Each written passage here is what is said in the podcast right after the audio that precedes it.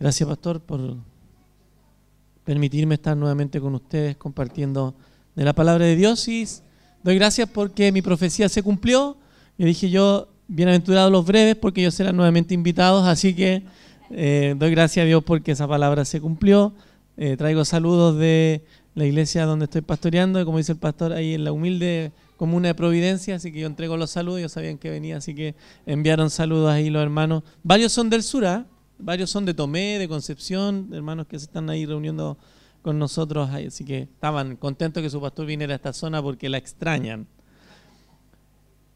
Cuando yo estaba pequeño, eh, una de las cosas que más me, gustó, yo soy cuarta generación de, de, evangélicos, de bautistas, y le contaba al pastor que yo me crié entre los pentecostales y los bautistas porque mi papá era bautista y mi mamá era pentecostal.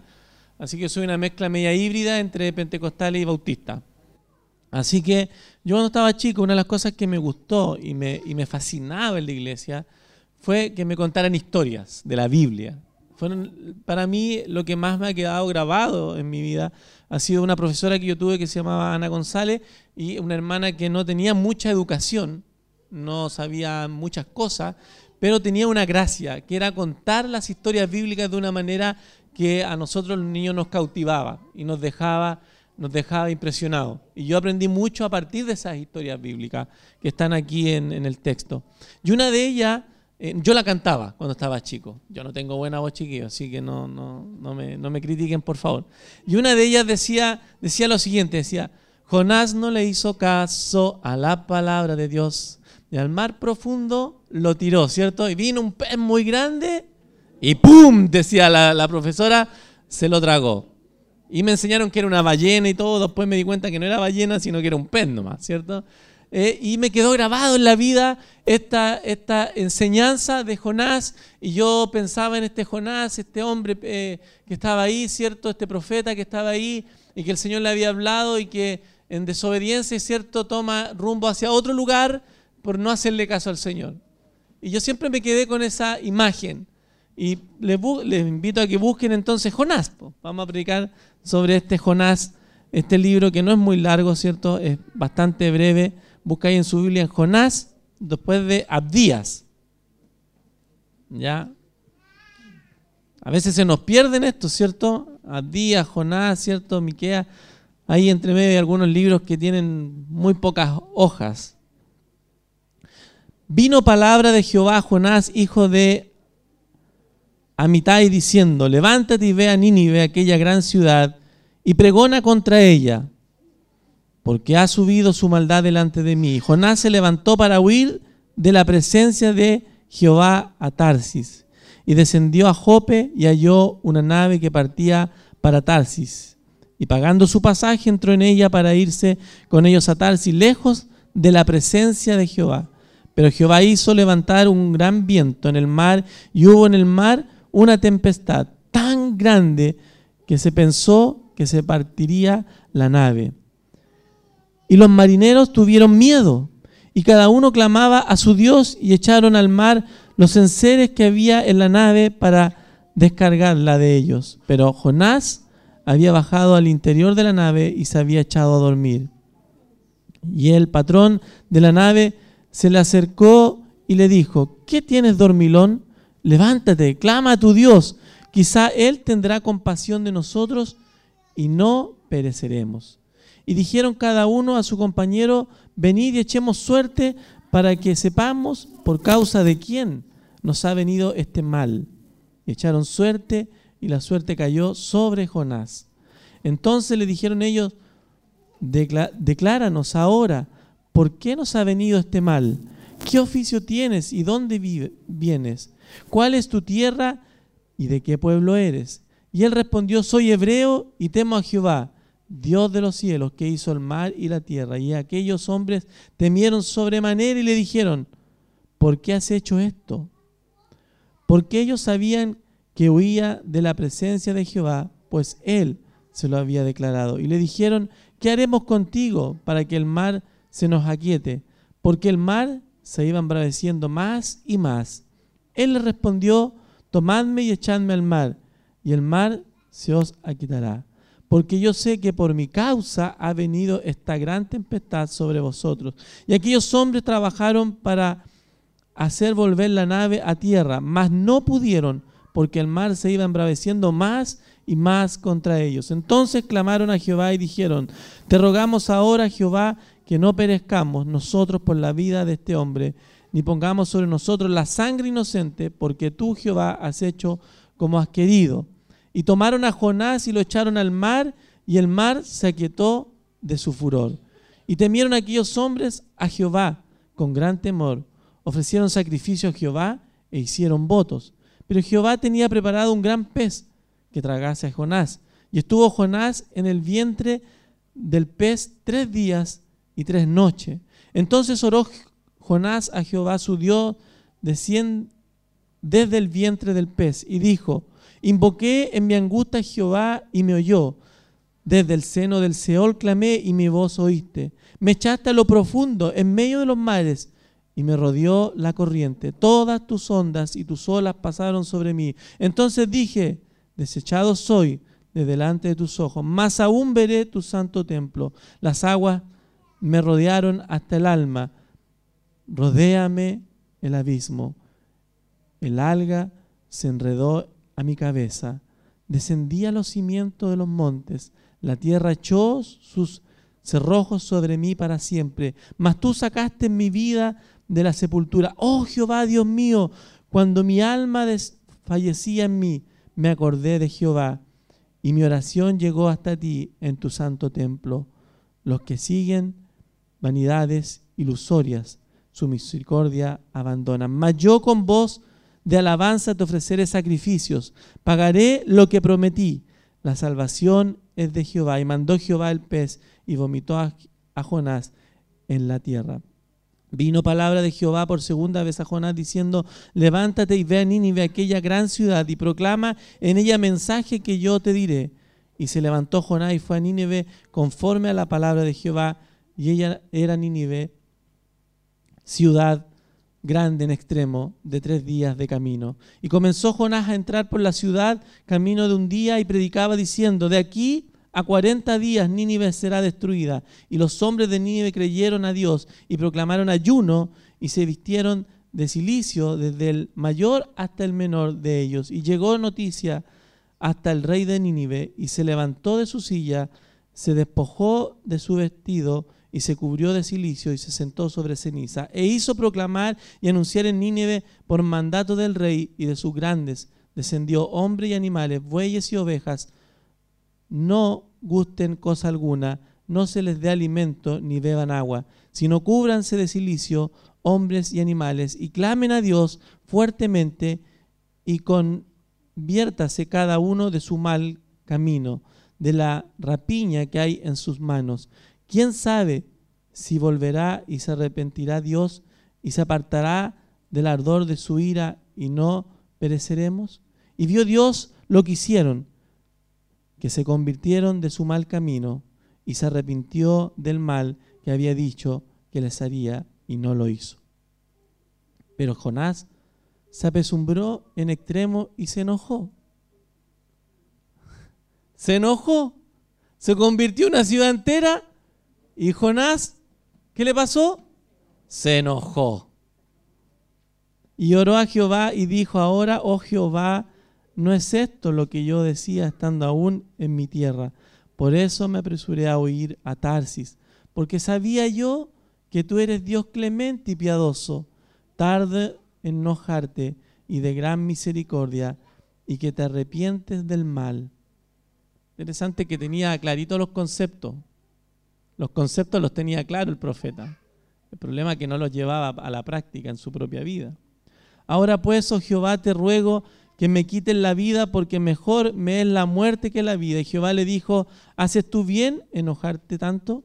Y salió Jonás de la ciudad y acampó hacia el oriente de la ciudad. Se hizo allí una, enramada y se sentó debajo de ella a la sombra hasta ver qué aconteciera en la ciudad. Seguía porfiado. Y me voy a sentar aquí a ver qué les pasa a esto, ¿cierto? ¿Cómo hacer tanta la cosa? Y preparó Jehová Dios una calabacera, la cual creció sobre Jonás para que hiciese sombra sobre su cabeza, y le librase de su malestar. Y Jonás se alegró grandemente por la calabacera, porque le daba sombra, porque estaba ahí, porque probablemente se podía alimentar de ella. Pero al venir el alba del día siguiente, Dios preparó un gusano, el cual hirió la calabacera y se secó. Y aconteció que al salir el sol, preparó Dios un recio viento solano, y el sol hirió a Jonás en la cabeza y se desmayaba y, y deseaba la muerte, diciendo, mejor sería para mí la muerte que la vida. Entonces dijo Dios a Jonás, ¿tanto te enojas por la calabacera? Y él respondió, mucho me enojo hasta la muerte. Y dijo Jehová, tuviste tu lástima de la calabacera, en la cual no trabajaste, ni tú la hiciste crecer, que en espacio de una noche nació y en espacio de otra noche pereció. Y no tendré yo piedad de Nínive, aquella gran ciudad donde hay más de 120 mil personas que no saben discernir entre su mano derecha y su mano izquierda y muchos animales. Interesante historia, porque cuando nosotros la vamos mirando, tiene varias escenas y tiene varios contrastes para nuestra vida tiene varias enseñanzas para nosotros. Y cantábamos recién, tú ordenas todo. Pero parece que en la vida de Jonás no todo estaba ordenado. Eh, Jonás era profeta y sabía que si él hacía una profecía iba a un lugar y no era cierta que él iba a pasar, iba a morir. Además de eso, él tenía que ir a Nínive, capital del imperio asirio, que era un enemigo acérrimo de Israel. Es decir, no lo mandó a predicar donde sus amigos, sino que lo mandó a predicar ante sus enemigos. Y a eso hay que sumarle el pensamiento de, de, la gente de Israel y de los profetas, que solo ellos se iban a salvar y que los demás daban lo mismo. Es decir, este hombre tenía que luchar con varias cosas en su mente, en su vida, en su pensamiento. Yo le hago la siguiente pregunta y me la hacía esta semana.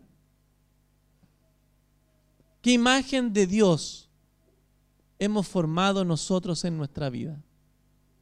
¿Cuál es la imagen, cierto, de Dios? Y no entendiendo que vamos a construir, Éxodo 24, 5 dice que no debemos hacer imágenes, sino que nosotros de alguna manera construimos en nuestra mente ciertas imágenes. Ustedes han construido en, eh, en sus vidas, en su pensamiento, una imagen de mí, sin conocerme.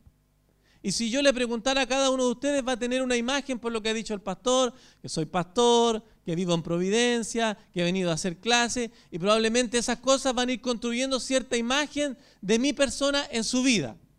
Probablemente si eh, usted lo ha hecho en alguna ocasión, dice, esta persona me cae mal. Porque usted se ha hecho una imagen de esa persona y después usted se hace amigo de él y dice, oye, que era buena onda. Porque usted construye una imagen a partir de lo que usted ha visto y de lo que usted ha vivido.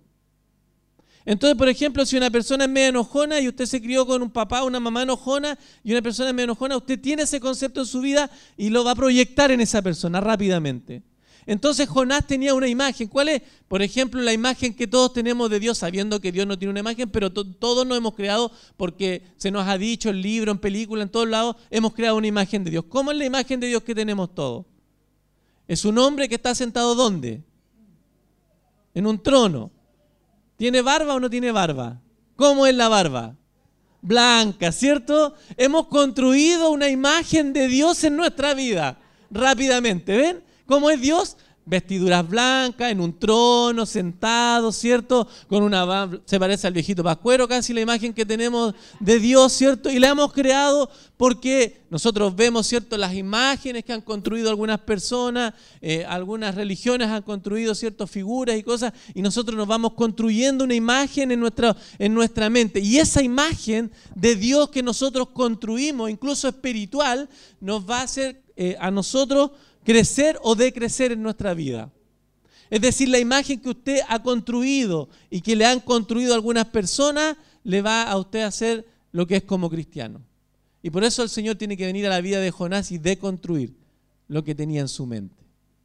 Este profeta que él tenía que ir a anunciar palabra de Dios a un lugar llamado Nínive que a él no le gustaba, se estaba resistiendo a hacerlo. Y a veces nos resistimos incluso a la palabra de Dios cuando nos habla. A mí me ha costado mucho aprender eso, como pastor incluso. Yo a veces decía, estaré loco, Dios me está hablando. Si Dios no habla. Y he tenido que aprender a escuchar la voz de Dios.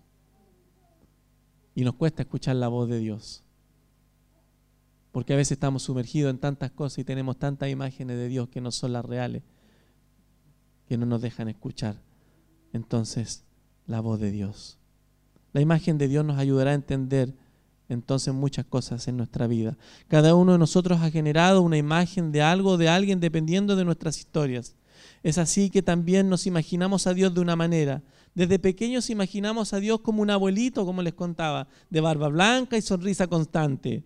Todos hemos crecido y concebido a Dios de alguna manera. Algunos, por sus ejemplos y formas de vida, lo han concebido bajo un rostro severo que reprocha todo. También otros ven a un Dios que cuida con ternura y misericordia infinita. Porque nuestras historias son diferentes. Y quiera o no quiera, nuestras historias van a hablar de cómo nosotros nos relacionamos con las personas y también cómo nos relacionamos con Dios.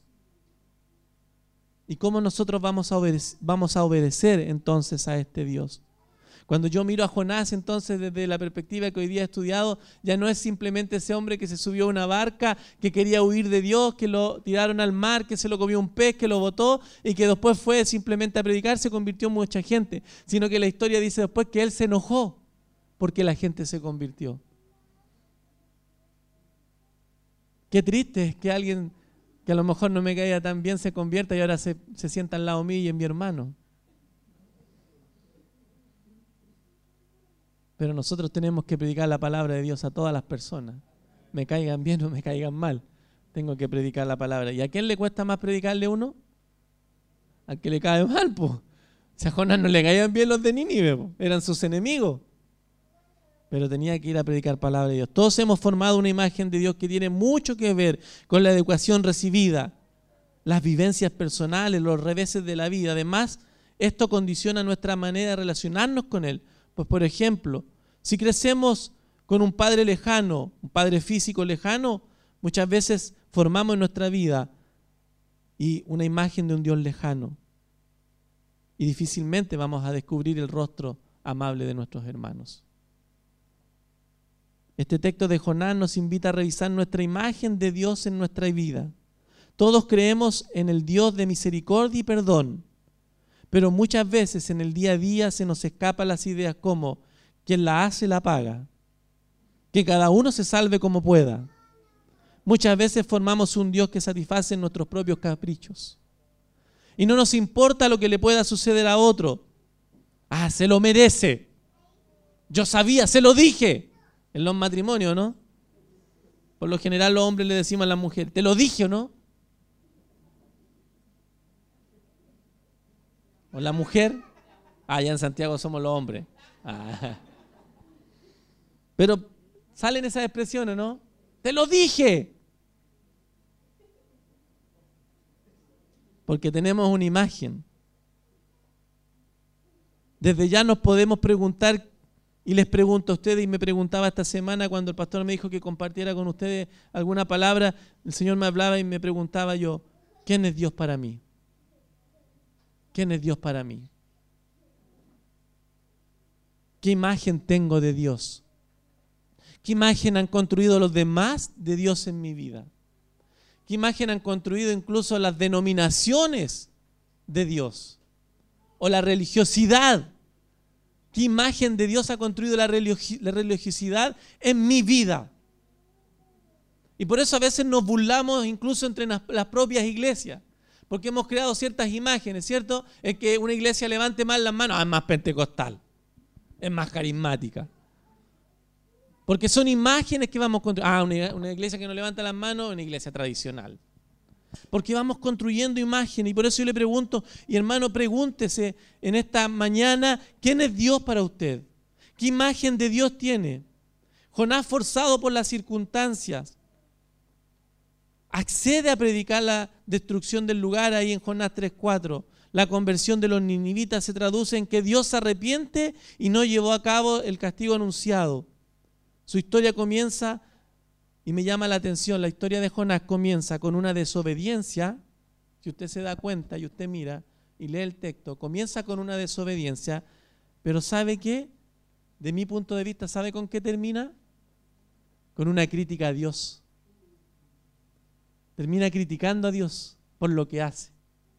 Es interesante cuando uno mira a Jonás entonces que al principio desobedece, porque nosotros nos hemos quedado mucho con la historia de la desobediencia de Jonás, pero al final él critica a Dios, porque dice, mira, se convirtieron, ¿y aquí me voy a sentar? Y se enoja, ¿cierto? Y, hace esta enramada y el Señor hace que crezca este arbusto para que le dé. Incluso Él se enoja porque el arbusto muere. Creyendo que Él es el que hace la obra. Porque a veces pensamos que nosotros somos los que hacemos las cosas y no es Dios quien hace. Pero me llama la atención que triunfa la misericordia. Jonás escapa de Dios. No porque temiera por su vida o lo paralizara el temor o el fracaso. Jonás huía porque sabía que el Señor es un Dios de benevolencia y compasión, lento para enojarse y lleno de amor, que se retracta del castigo. 4.2. Esta imagen de Dios complica a Jonás y se niega a cambiarla, llegando a decir, así pues, Señor, te ruego que quites la vida porque prefiero morir a vivir.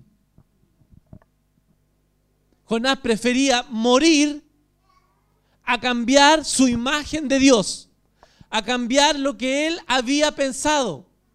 Y él sabía que Dios era un Dios misericordioso, sabía que Dios era un Dios de perdón, pero él no quería que los ninivitas se convirtieran y él prefería que su pensamiento, su estructura, y esto es interesante, prevaleciera por lo que Dios le había dicho. Y hay hermanos y pastores que somos porfiados y preferimos morir, y por eso hay iglesias que mueren hoy día, porque prefieren morir en su ley, como decía mi abuelo, a reconocer que Dios puede transformar y renovar nuestra vida y nuestro pensamiento. Entonces nosotros preferimos morir en vez de salir de ese estado de equivocación. Y a la iglesia les pasa mucho eso. A los cristianos nos pasa mucho eso. Por eso hay matrimonios que se destruyen incluso. Porque prefieren no pedirse perdón y prefieren, y yo, lo, yo he estado con matrimonios donde me ha dicho, pastor, yo prefiero separarme antes de pedirle perdón a él.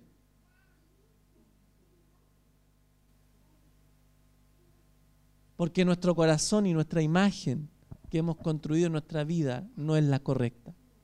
¿Y saben lo que Dios quiere? es que renovemos cada día la imagen que tenemos de Él. Ustedes lo cantaban, tú ordenas todo. Y probablemente en esta mañana debemos ordenar nuestra imagen de Dios. Así todo aún albergaba la esperanza Jonás de castigo y se sienta a esperarlo en el capítulo 4, versículo 5. Esperaba ver la ruina de aquellos hombres como si fuera un espectador de venganza divina. Yo siento que Jonás cuando se sienta aún esperaba que los ninivitas volvieran a su pecado, volvieran a hacer lo que hacían. Y a veces nosotros nos sentamos, ¿cierto? Y cuando se convierte alguien uno dice, ya si ya ligerito nomás va a hacer esto. Ligerito va a volver a caer en lo mismo. Si usted lo está proclamando, probablemente va a suceder eso. Yo prefiero proclamar en la vida de esa persona que Dios lo va a cambiar y lo va a transformar y lo va a ayudar día a día. Y ahí se sienta Jonás se sienta con la dureza de su corazón y dice, yo aquí me voy a sentar y voy a esperar que estos hombres vuelvan a caer para que yo le diga a Dios que era yo el que tenía la razón y no él. Y eso debemos cambiarlo en nuestra vida. A Jonás le costó cambiar su imagen de Dios. Aunque resulte difícil reanudar un diálogo con alguien tan cerrado en su mirada y visión de Dios, hacer crecer un resino, una planta, hace que comience un nuevo diálogo entre Dios y Jonás. A veces en nuestros matrimonios y en nuestras familias nos cerramos tanto que ya no hay comunicación. Pero Dios interviene en medio de Jonás y él y hace crecer nuevamente este árbol, ¿cierto? Y comienza el diálogo. Cuando hay problemas, cuando hay dificultad, debemos siempre dialogar. Aunque Jonás no puede perdonar a Dios muestra un rostro de oportunidad al cambio genuino del ser humano. Y le costó a Jonás, siento yo, perdonar a Dios en cierta medida porque él estaba haciendo su obra en medio de gente que a él no le caía bien. Por eso Jonás puede ser tú o puedo ser yo. Jonás puede ser tú o puedo ser yo. Aún los grandes profetas y guías de Israel tuvieron que aprender.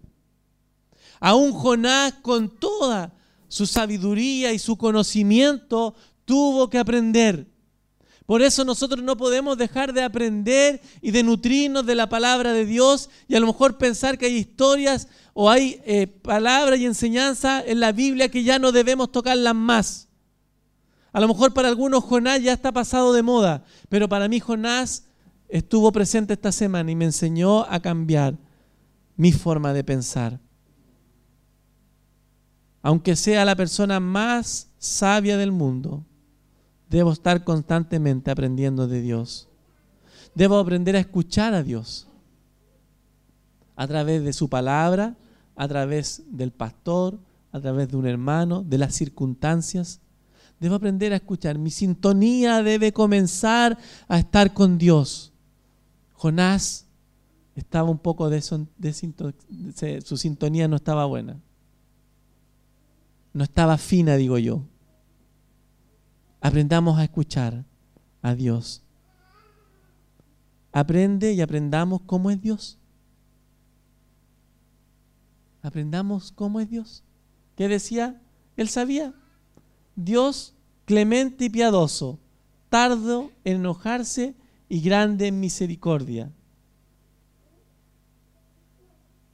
Pero él no lo entendía en su corazón. Solo lo tenía en su mente.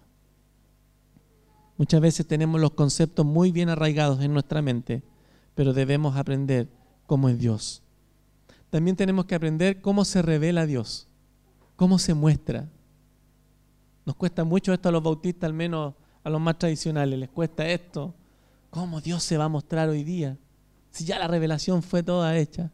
Pero Dios sigue mostrándose en mi hermano, sigue revelándose en su palabra, Sigue revelándose a través de una alabanza, de un niño, de alguien que Dios quiera usar para que mi vida sea transformada. A lo largo de la vida aprendemos a corregir nuestras imágenes. Y yo le invito a que si alguno de nosotros, yo siendo el primero, debo corregir la imagen de Dios, debo realizarlo. Porque a Dios lo comprendemos mejor cuando lo vemos cara a cara. Y de hecho lo cantamos simplemente cuando alguien se ha muerto. Cara a cara espero verte, cantábamos cuando éramos pequeños. Pero yo quiero ver al Señor ahora. Quiero cambiar esa imagen y quiero verlo. Sé, y, no vamos a entrar en el diálogo, ¿cierto? Que nadie ha visto a Dios, sino que en la imagen esta que se genera entre Dios y, mi, discipulado. Ver a Dios para que Él pueda corregir. Cuando yo veo a Dios, yo veo mis imperfecciones y puedo corregirlas y puedo modificarlas. Todos hemos creado una imagen de Dios, todos, algunas equivocadas. Y yo espero que las podamos corregir y las podamos modificar.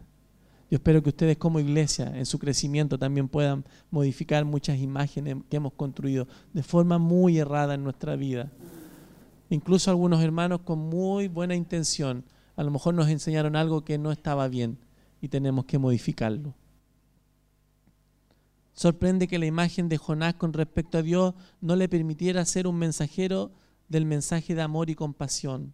Si esto pasa en nuestra vida y esta imagen que hemos construido no nos permite ser mejores, pidámosle a Dios entonces que la renueve y la cambie. Observo a Jonás a la sombra de este árbol, de, este, de esta calabacera, y a veces me veo a mí mismo. Y veo a Dios con una mirada tierna, con una mirada infinita, tratando de ayudarme y corregirme, con una función pedagógica como la del resino o como la de este árbol, mostrándome que Él es el creador de todo, que Él es el Señor de todo, que Él es el Señor de mi vida y que Él hace florecer y crecer y que Él también puede hacer morir lo que Él necesita hacer morir en nuestras vidas. Nuestras imágenes nos pueden llevar a vivir huyendo de Dios. Por eso hay gente que se cambia tanto de iglesia. Porque vive huyendo de Dios. Porque cuando llega a un lugar y ya siente que Dios le está hablando, prefiere irse. No, no, aquí no me. El Señor me está dando mucho. El Señor me está hablando, el Señor me está diciendo que tengo que cambiar esto y yo no quiero cambiarlo. Prefiero irme a otro lugar, a, otro, a otra iglesia donde a lo mejor me van a hablar cualquier cosa y me van a decir un evangelio más fácil y más light. Donde no tengo que cambiar absolutamente nada. Donde no me tengo que confrontar con nada. Por eso hoy día nacen y crecen tantos ministerios. Porque en el mercado, digo y yo religioso, usted tiene para elegir donde quiera y lo que quiera. Es porque hay muchos Jonás que viven huyendo de Dios y necesitan albergarse en algún lugar donde no los confronten con la palabra de Dios y simplemente se sienten bien con sus corazones. Deja que Dios, dejemos que Dios sea Dios y que realice sus planes, nos guste o no. Lo que más me ha costado en mi vida. Dejemos que Dios sea Dios. Teniendo 18 años acepté el llamado a ser pastor y le comenté a la que es mi esposa actualmente, a los 27 años me casé con mi esposa. Nosotros teníamos todo planeado. Ella estudió licenciatura en traducción en inglés. Ella habla inglés muy bien. Y yo estudié geología. Esa es mi profesión. Y cuando yo me hice el leso por un tiempo, ¿ah? me hice el sordo. Dios me había llamado. Empecé a trabajar en las mineras, me empezó a ir muy bien. Dios me dijo, quiero que seas pastor. Me recordó mi llamado, mejor dicho. Mi llamado. Y le conté a mi esposa. Y para mí fue una decisión fuerte. Porque Dios nos invita a tomar decisiones fuertes en nuestra vida. No es un Dios que nos invita a tomar decisiones fáciles. Porque si fueran fáciles, las tomamos rápido. Son las decisiones difíciles las que nos cuestan. Estando en un buen trabajo, en una buena situación, Dios dice, basta. Tienes que ir a prepararte. Me fui a preparar al seminario que está en Santiago, que es lo que nosotros teníamos en ese momento. Y tuve que dejar atrás todo. Mis colegas de trabajo me dijeron que era un loco. Mis cuñados, que no son cristianos, me dijeron otras palabras que no las puedo reproducir. En este lugar no puedo. Pero ustedes se la imaginarán. Tomé a su hermana, me caso con ella y de repente nos da la locura de irnos al seminario y ser pastores. Sí, así mismo se reían. Porque hay que estar loco para ser misionero y pastor, hermano. Y tomamos la decisión ha sido la mejor decisión que yo he tomado en mi vida y Dios ha sido fiel hasta el día de hoy. Nada de lo que yo dejé atrás, Dios no me lo ha devuelto, ni me lo ha regresado el doble hasta el triple. Soy feliz con mi familia y cuando miro a mis compañeros, varios de ellos de trabajo, y he conversado con ellos al volver a Copiapó, porque yo vivía en la ciudad de Copiapó, la mayoría están separados, están divorciados, tienen sus vidas rotas. Yo le decía a mi esposa, tal vez si nosotros hubiéramos decidido quedarnos y el dinero hubiera sido lo importante, nosotros estaríamos separados. Tuvimos que tomar decisiones importantes.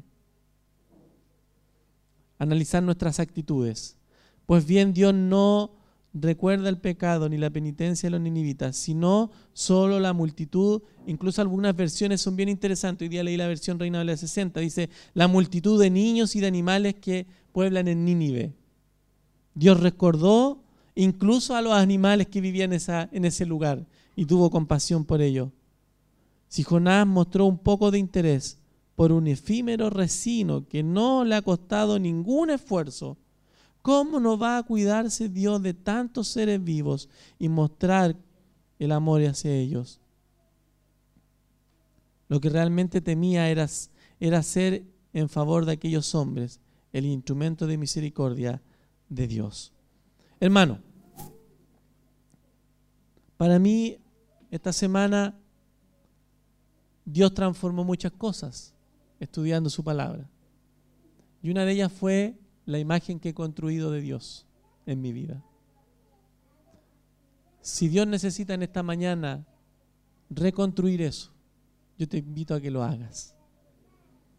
A que veas la historia de Jonás, no simplemente como una historia donde un hombre fue arrojado al mar, sino que fue un hombre que saben que más que salvar a Nínive, Dios estaba salvando a Jonás de su propio pensamiento, de su propia actitud. No seas como Jonás, no seas como Jonás, que tuvo que pasar tantas cosas para cambiar su imagen de Dios. ¿Qué imagen tenemos de Dios? ¿Qué imagen hemos creado de Dios? Tú lo sabes.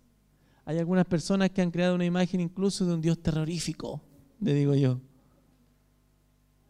Yo he creado una imagen de un Dios amoroso, de un Dios que también va a hacer juicio a aquellos que no le han aceptado, pero un Dios que me manda a mí a predicarle a todas las personas, me caigan bien o me caigan mal, necesitan de Dios cada día. Le invito a orar, hermano. Buen Dios y Padre Celestial, en esta mañana hemos querido entregar palabra tuya a la vida de mis hermanos.